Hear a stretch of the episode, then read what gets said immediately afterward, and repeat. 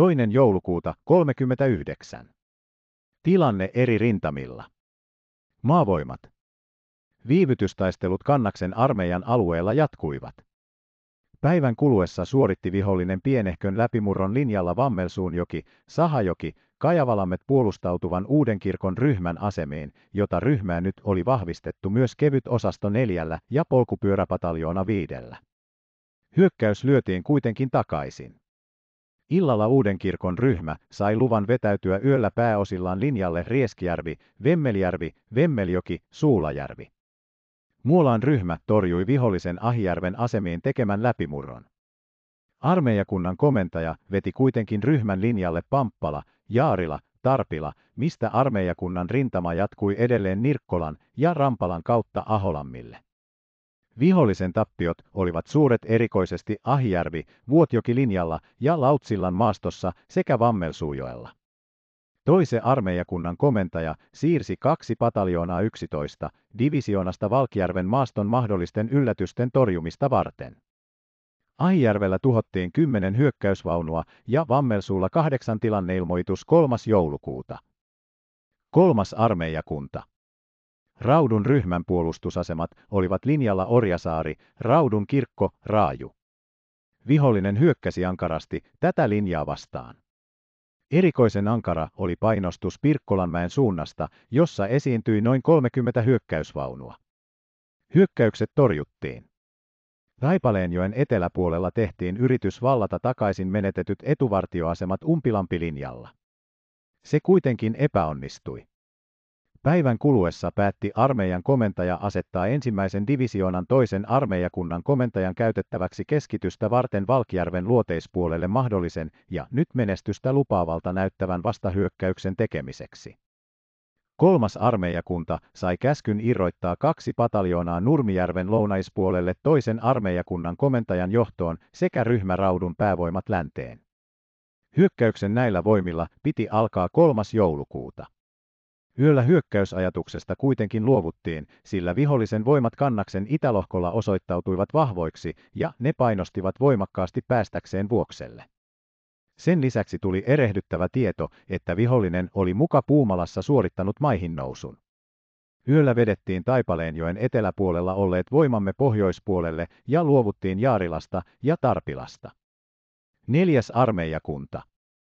Eilisen ja tämän päivän kuluessa on selvinnyt, että kaksi vahvaa vihollisrivistöä etenee Suojärven maastoon, toinen Hyrsylän mutkan kautta Suvilahtea kohti, toinen Naistenjärven kautta Suojärven pohjoispuolitse. Päämajassa on neljännen armeijakunnan toimintaa alusta lähtien katsottu perin varovaiseksi ja passiiviseksi huolimatta siitä, että sen mahdollista siirtymistä aktiiviseen toimintaan on painostettu ja tarkoitettu saada aikaan tehokkaampi toiminta lähempänä rajaa. Päämajassa oli vallalla käsitys, että neljännen armeijakunnan joukot vihollisen painostuksen johdosta liian helposti olivat vetäytyneet Tulemajoelta, Suvilahdesta ja Suojärven pohjoismaastosta. Edellisinä päivinä oli armeijakunnalle mennyt ohjeita, joiden mukaan voimia olisi ollut työnnettävä eteenpäin ja samalla oli kiinnitetty huomiota tehokkaamman puolustuksen välttämättömyyteen lähempänä rajaa.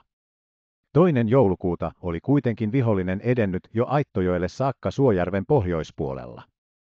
Tämän johdosta antoi ylipäällikkö neljännen armeijakunnan komentajalle käskyn hyökkäyksellä heittää vihollinen rajantaa. Pohjois-Suomen ryhmä. Ryhmän komentaja katsoi tilanteen laajalla lohkollaan kehittyvän sellaiseksi, että jonkin erillään toisista etenevän osaston lyömiseen tulisi nyt tilaisuus. Hän ilmoitti ylipäällikölle, että etumaastossa erillään toimivien vihollisjoukkojen lyöminen, ennen kuin ne saavat vahvistuksia, näyttää lupaavalta, jos lisävoimia saadaan. Toinen joulukuuta illalla ylipäällikkö antoi periaatteellisen suostumuksen kenraalimajuri Tuompolle ryhtyä valmistamaan vastahyökkäystä, ja hänen pyytämänsä apu luvattiin hänelle. Kenraalimajuri Tuompo sai luvan jo toinen joulukuuta illalla siirtää ryhmän täydennyspataljoonan Kajaanista Suomussalmelle suorittamaan viivytystaistelua, suunta mitä pidettiin uhkaavana. Päämajassa vallitsevan käsityksen mukaan isku olisi kohdistettava vain yhtä etenevää ryhmää vastaan. Samana iltana Pohjois-Karjalan, Raappanan, ryhmän osastot antoivat Inarin suunnassa ripeän iskun eräälle vihollisosastolle. Ilmavoimat. Ilmatorjuntajoukot. Aamulla kello yhdeksän Kiviniemeen ja Valkjärvelle lievä pommitus, ei vaurioita. Päivällä Suomussalmella pommitus, ei vaurioita.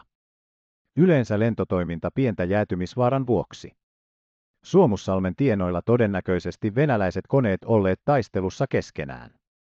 Tykkitehtaalta saatu 10 kappaletta 40 mm ilmatorjuntakanuunaa toinen joulukuuta ja lähetetty suunnitelman mukaisesti neljä Riihimäelle, neljä Savonlinnaan, kaksi Lauritsalaan.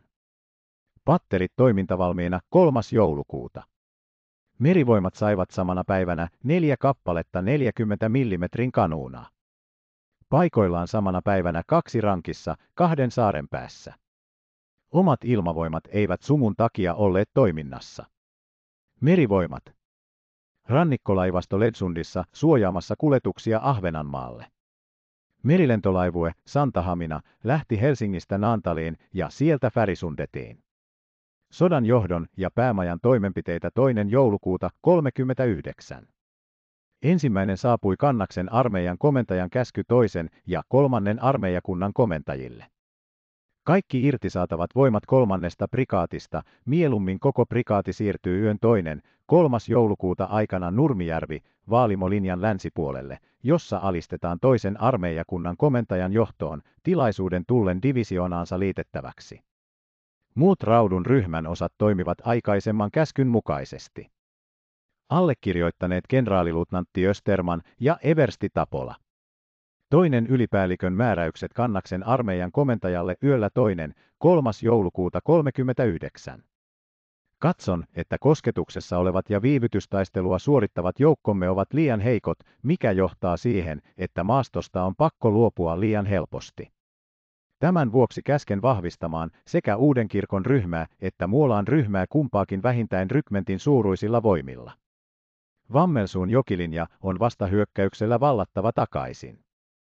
Kolmas prikaatin vapauttamista etulinjasta en voi hyväksyä, koska tämänkin alueen takana on vielä käyttämättöminä kaikki kenttäarmeijan voimat, joista hyökkäysryhmän vahvistus on helposti saatavissa. Vakuudeksi. Allekirjoitus Eversti Airo. Kolmas toinen joulukuuta lähetettiin alustava käsky 9. divisioonan komentajalle. Järjestäkää Oulun rykmenttiprikaati kokoonpanoon ja valmistakaa se toimikelpoiseksi ja kuljetuskuntoon 3. joulukuuta 39 iltaan mennessä.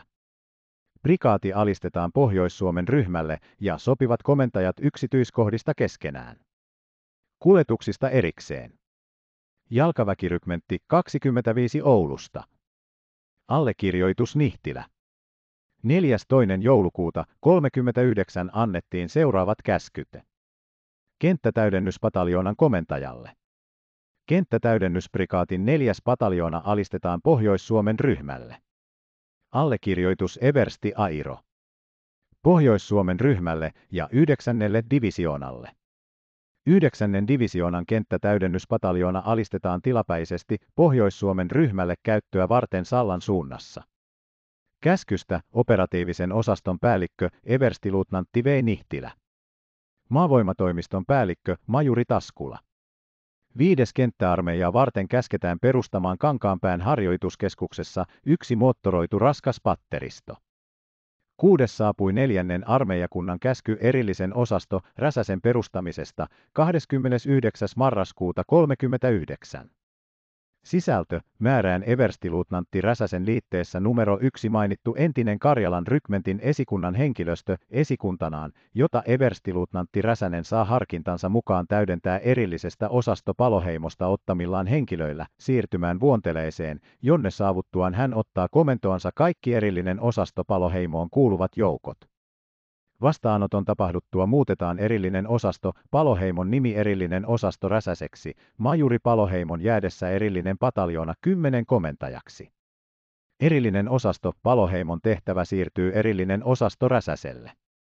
Pitkärantaan jää Salmin rajavartioston komentajan viransijaiseksi Salmin rajavartioston kapteeni Puhakka, käytettävänään liitteessä numero kaksi mainittu henkilöstö.